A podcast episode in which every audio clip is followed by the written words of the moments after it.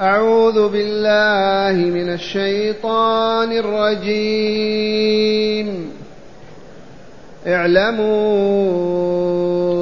أنما الحياة الدنيا لعب ولهو لعب ولهو وزينة وتفاخر بينكم وتكاثر وتكاثر في الأموال والأولاد كمثل غيث أعجب الكفار نباته ثم يهيج فتراه مصفرا ثم يهيج فتراه مصفرا ثم يكون حطاما وفي الآخرة عذاب شديد ومغفرة من الله ورضوان وما الحياة الدنيا إلا متاع الغرور.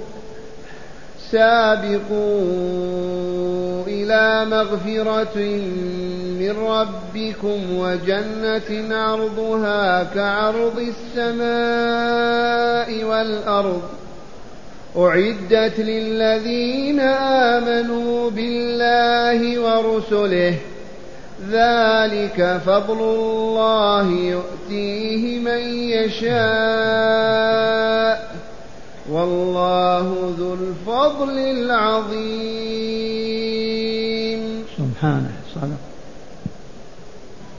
معاشر المستمعين والمستمعات من المؤمنين والمؤمنات، قول ربنا جل ذكره اعلموا أنما الحياة الدنيا، هذا الخطاب من الله للمؤمنين والمؤمنات من أمة محمد صلى الله عليه وسلم. ماذا يقول لنا بما يخبرنا؟ يقول اعلموا علما يقينيا، وكيف لا والله هو قائله. اعلموا، ماذا نعلم؟ أنما الحياة الدنيا لعب ولهو وزينة وتفاخر وتكاثر في الأموال والأولاد، خمسة طوام، خمسة بلايا، خمسة مهالك، خمسة مزالق، فلنعمل على أن نتجنبها ونبتعد عنها حتى لا نكون من أهلها فنهلك. أولا، هذه الحياة الدنيا التي تنتهي عما قريب كما بدأت من قرب تنتهي من قرب أيضا. هذه الدنيا واقعها لاعب ولهو، ومعنى هذا احذروا اللعب واللهو. اللاعب لاحظوه طالعوه في الأولاد لما يلعبون ساعتين ثلاثة أربعة، هل يعودون بشيء؟ هل يعودون بدينار أو درهم؟ هل يعودون بحسنات يرحم بها آباؤهم أو لا وأمهاتهم؟ لا شيء. فالدنيا هذا لونها، هذا شكلها، لهو ولعب، لعب ولهو. واللهو ما يلهي ويشغل عما يجب أن نقوم به ونفعله. فالدنيا إذا أقبلنا عليها وقصدناها وأردناها سوف نلهو ونلعب، نلعب ونلهو لا بد. وزينة كما تشاهدون، الزينة في البيوت، في المنازل، في السيارات، في جدران البيوت يزينونها، والتزيين والتزين معروف. الراغبون في الدنيا، المقبلون عليها، المنكرون للآخرة، المكذبون بها، الذين ما يذكرون الله والدار الآخرة، هذا واقع في حياتهم، لعب ولهو وزينة وتفاخر، الأنساب والأحساب والمال و وهذه كلها صفات باطلة وهي قائمة في الدنيا موجودة، الشياطين تساعد عليها وتزينها وتدفع إليها ويكلها ممقوتا. ما رضي الله عن شيء منها حتى يرضى عنا إذا فعلناها.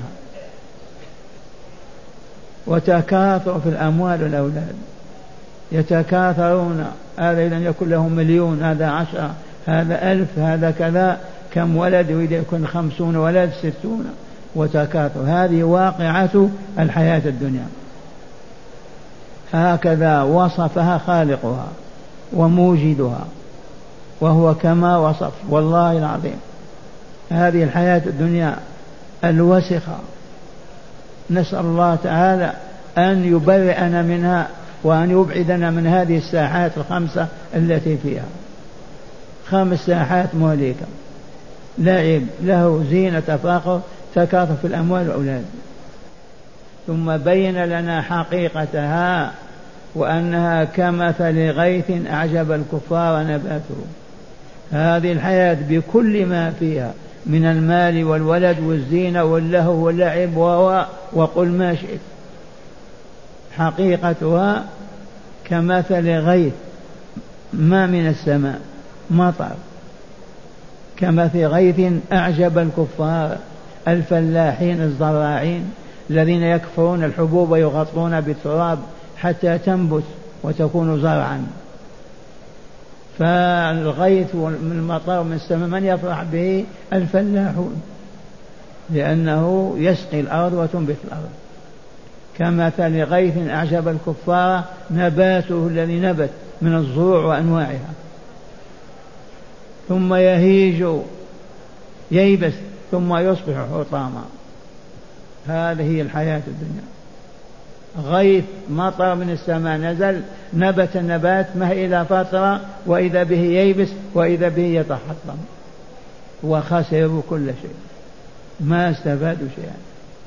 فالذين يقبلون على الدنيا ويعيشون على الأكل والشرب والنكاح واللباس والزينة معرضين عن ذكر الله، معرضين عن لقاء الله، معرضين عن الجنة والنار، ما يفكرون فيهما، هذه حالهم. من ضرب هذا المثل؟ الله عز وجل.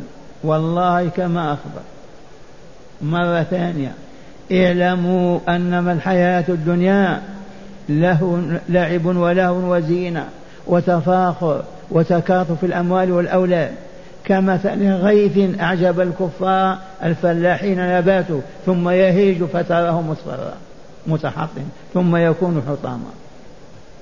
هذه الدنيا. أما الآخرة، الدار الآخرة، فيقول تعالى فيها وفي الآخرة عذاب شديد ورضوان من الله.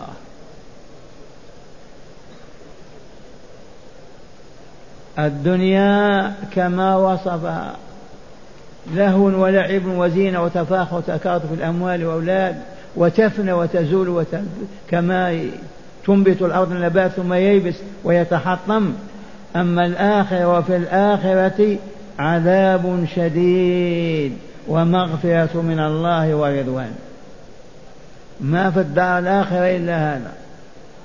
ماذا؟ عذاب شديد قوي قاسي لمن كفر بالله، لمن أشرك بالله، لمن فسق عن أمر الله، لمن دس نفسه وخبثها ولوثها بالذنوب والآثام فأصبحت كأنفس الشياطين. هذا له العذاب الشديد. وقد وصف تعالى عذاب النار في القرآن بعشرات الصفات. عذاب شديد، من أنواع العذاب الشديد أنه يصب على رأس الماء الحار يحرقه، يطعمون يطعمونهم الزقوم والعياذ بالله. عذاب شديد. الآخرة هي هذه، عذاب شديد أولا، ومغفرة من الله ورضوان منه تعالى. مغفرة لمن ورضوان لمن؟ مغفرة للمؤمنين بالله ورسوله، بالله ورسوله، المقيمين للصلاة، الموصون للزكاة، الآمرون بالمعروف، الناهون عن المنكر، الذاكرون لله، الشاكرون لله، العابدون لله، المبتعدون عما حرم الله من الأقوال والأفعال والاعتقادات، هؤلاء لهم ماذا في الآخرة؟ مغفرة لذنوبهم إن كانت لهم ذنوب. من مات وعليه ذنب وهو من أولياء الله يغفر له. ثم الرضوان، رضا الله عز وجل عليهم، يدخلهم في الجنة ويسكنهم فيها ويرضى عنهم ويكشف الحجاب عن وسطه وينظر إليهم ويسلم عليهم. هذه الحقيقة دنيا، يعني هذه الدنيا والآتية. هذه الدنيا والله ستنتهي كما بدأت، والآخرة والله ستأتي ولا تنقضي ولا تنتهي أبدا، اسمها الدار الآخرة. هذه الدار الدنيا عرفتم ما فيها، اللهو واللعب والزينة والتفاخر والتكاثر في الأموال والأولاد، وتنتهي عما قريب كما المطر ينزل من السماء فإذا به نبات وإذا به حصاد.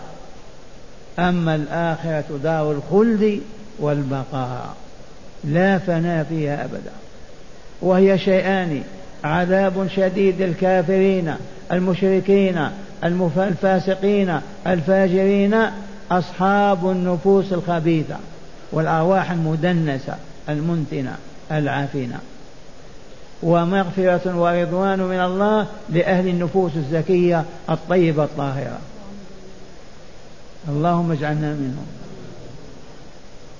ولنعلم أن النفس تخبث وتنتن وتتعفن بماذا؟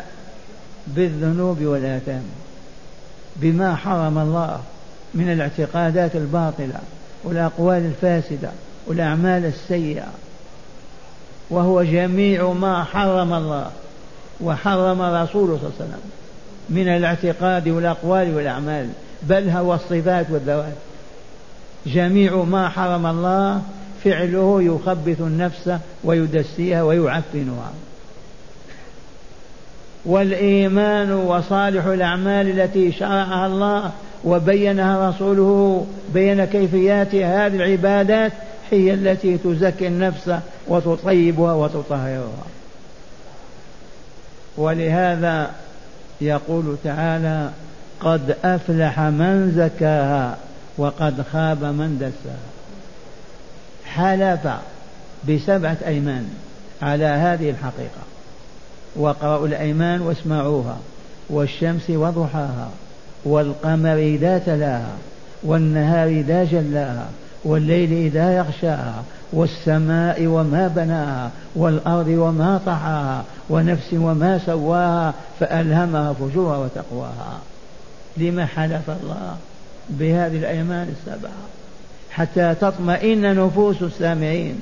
الله يحلف ويقسم بمخلوقاته لتؤمنوا بجلاله وكماله، يحلف من أجل أن تطمئن نفوسنا وتسكن إلى هذا الخبر، وهو: قد أفلح من زكاها، أي نفسه، وقد خاب، أي خسر، من دساها، أي دسا نفسه. بما تزكو النفس؟ ما هي مواد التزكية؟ الصيام والصلاة، كل عبادة شرعها الله تعالى في كتابه أو على لسان رسوله صلى الله عليه وسلم. هذه العبادة متى فعلها العبد مؤمنا موقنا أداها كما بينها الرسول صلى الله عليه وسلم إلا وتزكي نفسه وتطيبها وتطهرها. أقسم لكم بالله، جميع العبادات التي شرعها الله لنا في كتابه وبين لنا رسوله، كل عبادة فعلها يزكي النفس، بمعنى يطيبها ويطهرها. كل معصية لله والرسول مما حرم الله عز وجل وحرم رسوله، كل معصية والله تدس النفس، أي تخبثها وتلوثها. والواقع شاهد، أصحاب الإيمان والعمل الصالح نفوسهم زكية طيبة طاهرة، يظهر ذلك ويتجلى في سلوكهم في أقوالهم في أعمالهم، أليس كذلك؟ أصحاب النفوس الخبيثة الذين فسقوا وفجروا وكفروا وأشركوا، أعمالهم تدل على ما في نفوسهم من الظلمة والعفن والنتن والعياذ بالله. قد أفلح من زكاها وقد خاب من دساها. الفلاح دخول الجنة بعد النجاة من النار، والخسران الخيبة وخسران كل شيء حتى نفسه يخسرها. إذن الحياة الدنيا كما بينها تعالى فلنحذرها فلنرهب فلنخف ولا نقع في هذه الفتنة، ونقبل على الدار الآخرة. بماذا؟ بقلوبنا، بوجوهنا، أي بصالح أعمالنا، بعقيدتنا السليمة، بإيماننا الصحيح. ومن ثم والله لا نتنزه عن أوساخ الدنيا ولا نبالي بأوساخها وما فيها. هكذا يقول تعالى: وفي الآخرة، أي الدار الآخرة، عذاب شديد لأهل الكفر والشرك والذنوب والآثام، ومغفرة منه تعالى ورضوان على على أوليائه. اللهم اجعلنا منهم. ثم قال تعالى: وما الحياة الدنيا إلا متاع الغرور. مرة ثانية خلاصة للأولى: ما الحياة الدنيا إلا يتمتع بها المغرورون المخدوعون فقط. هذه الحياة الدنيا أيام وتزول، إلا متاع الغرور والخدوع والانخداع. الشياطين تزين الباطل وتحسن السوء والمنكر وتدفع إليه، ويقبل عليه الجاهلون الغافلون فيتورطون في هذه الفتن والعياذ بالله. وهنا بعد هذا البيان العظيم، بعد هذه الهداية الربانية، ينادينا فيقول: سابقوا هيا إلى مغفرة من ربكم وجنة عرضها السماوات والأرض. سابقوا هيا نتسابق. من يسبق؟ الحمد لله أنتم صائمون، وإلا لا صائمون. سبقتم سبقتم المفطرين. أنتم مقيمون للصلاة، وإلا لا سبقتم تارك الصلاة. أنتم مؤدون للزكاة، وإلا لا سبقتم تارك الزكاة. أنتم مستمسكون بكتاب الله وسنة رسوله، سبقتم المبتدعة والخرافيين والضلال. سابقوا إلى أين؟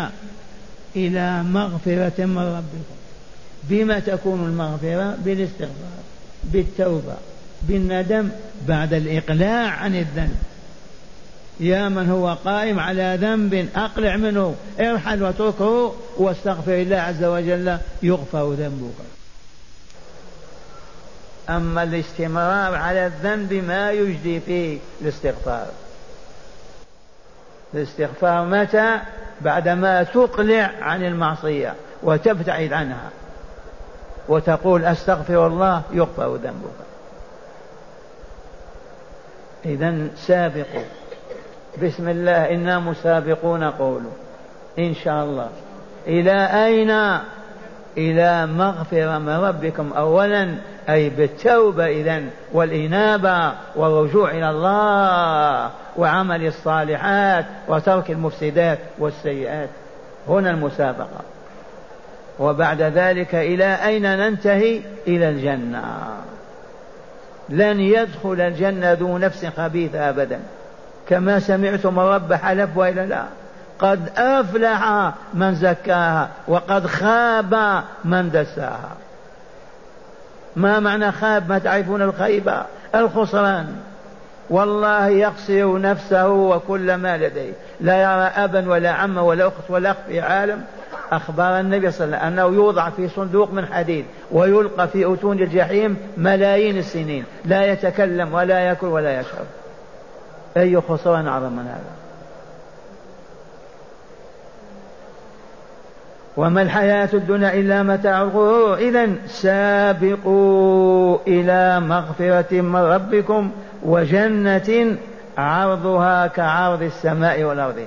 لو أخذنا السماوات السبع وجعلناهم واحدة إلى جنب الثانية، وأخذنا الأراضين السبع واحدة إلى جنب الثانية، رقعة واحدة، الجنة أعرض، والله أعرض. السماوات السبع والأراضون السبع لو فصلناه خيطنا واحدة إلى جانب الأخرى ألصقناها بها كانت فراش واحد، الجنة والله أوسع منها، عرضها السماوات والأرض. ويقول الحبيب صلى الله عليه وسلم موضع صوت في الجنة خير من الدنيا وما فيها، موضع عصا هكذا في الجنة خير من الدنيا وما فيها. اللهم اجعلنا من أهل الجنة. سابقوا إلى مغفرة من ربكم وجنة عرضها كعرض السماء والأرض أعدت أحضرت هيئت، والله موجودة الآن وقبل الآن. آدم ما خلق فيها، إبليس ما طرد منها، إذن أعدت بمعنى أحضرت وهيئت. لمن هيئها الله، لمن حضرها، إن شاء الله لنا نفرح لنا إن شاء الله. أعدت لمن؟ للذين آمنوا بالله ورسله. اللهم آمنا بك ربا لا رب غيرك، وإله لا إله سواك، وآمنا بكل رسولك من نوح من إدريس إلى محمد صلى الله عليه وسلم، لا نكذب الرسول ونكفر برسول أبدا. وويل لليهود والنصارى المكذبون لرسول الله.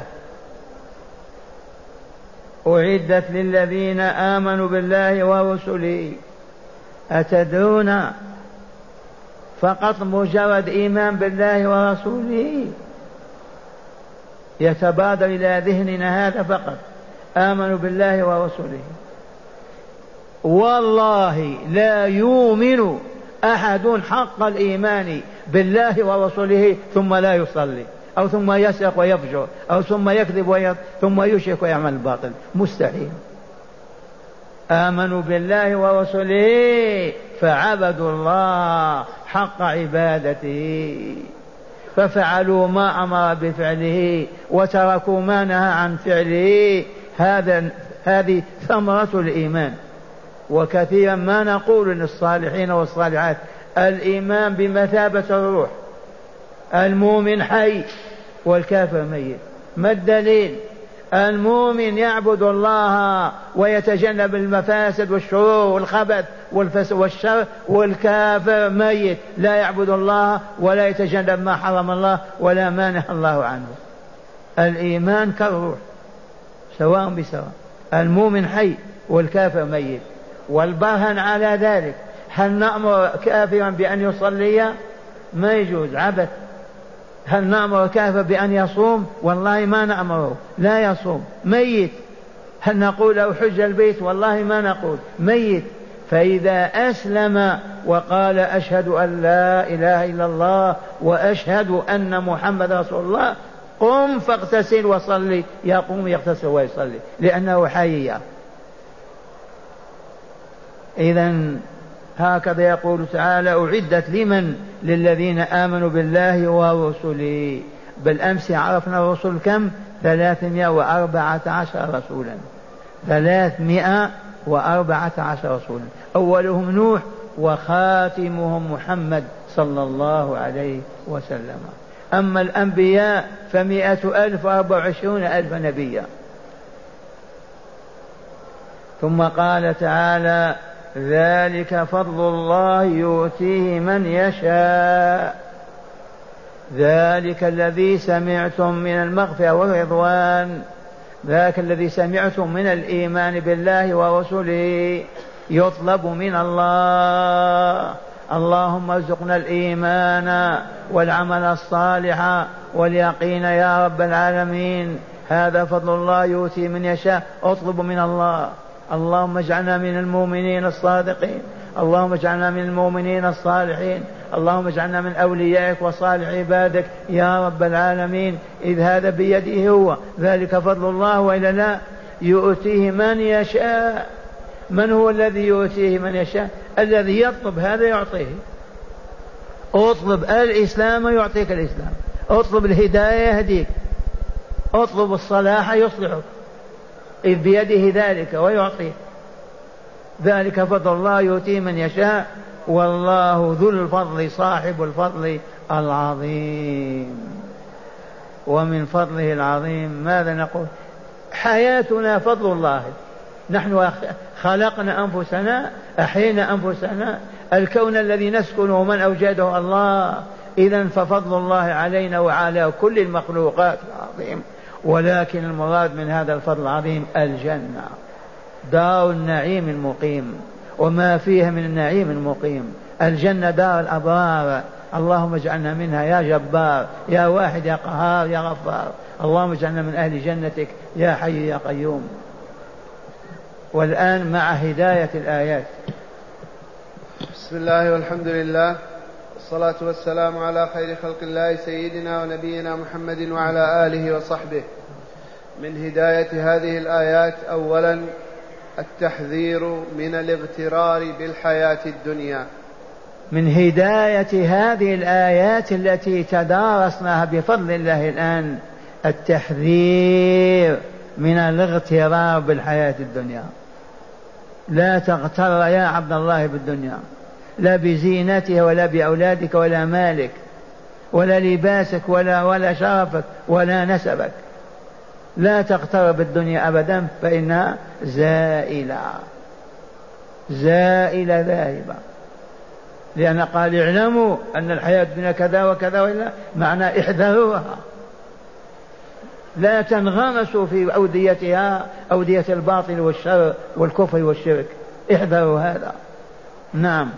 ثانيا الدعوة إلى المسابقة في طلب مغفرة الذنب ودخول الجنة. من هداية الآيات دعوة الله لنا إلى المسابقة في ماذا؟ في مغفرة ذنوبنا ودخول الجنة، وذلك بتصحيح إيماننا وعملنا الصالح وبعدنا على الشرك والكفر والذنوب والآثام، ذي المسابقة حتى نسبق وندخل الجنة مع الأولين. أخيرا بيان الجنة وبيان ما يكسبها، وهو الإيمان بالله ورسله ومستلزماته من التوحيد والعمل الصالح. نعم. من هداية الآيات بيان ما يدخل الجنة، ألا وهو الإيمان بالله ورسله المستوجب لطاعة الله وطاعة رسوله، أي لفعل ما أمر الله بفعله وترك ما نهى الله عن ما أمر الله بتركه. اللهم اجعلنا من المتقين.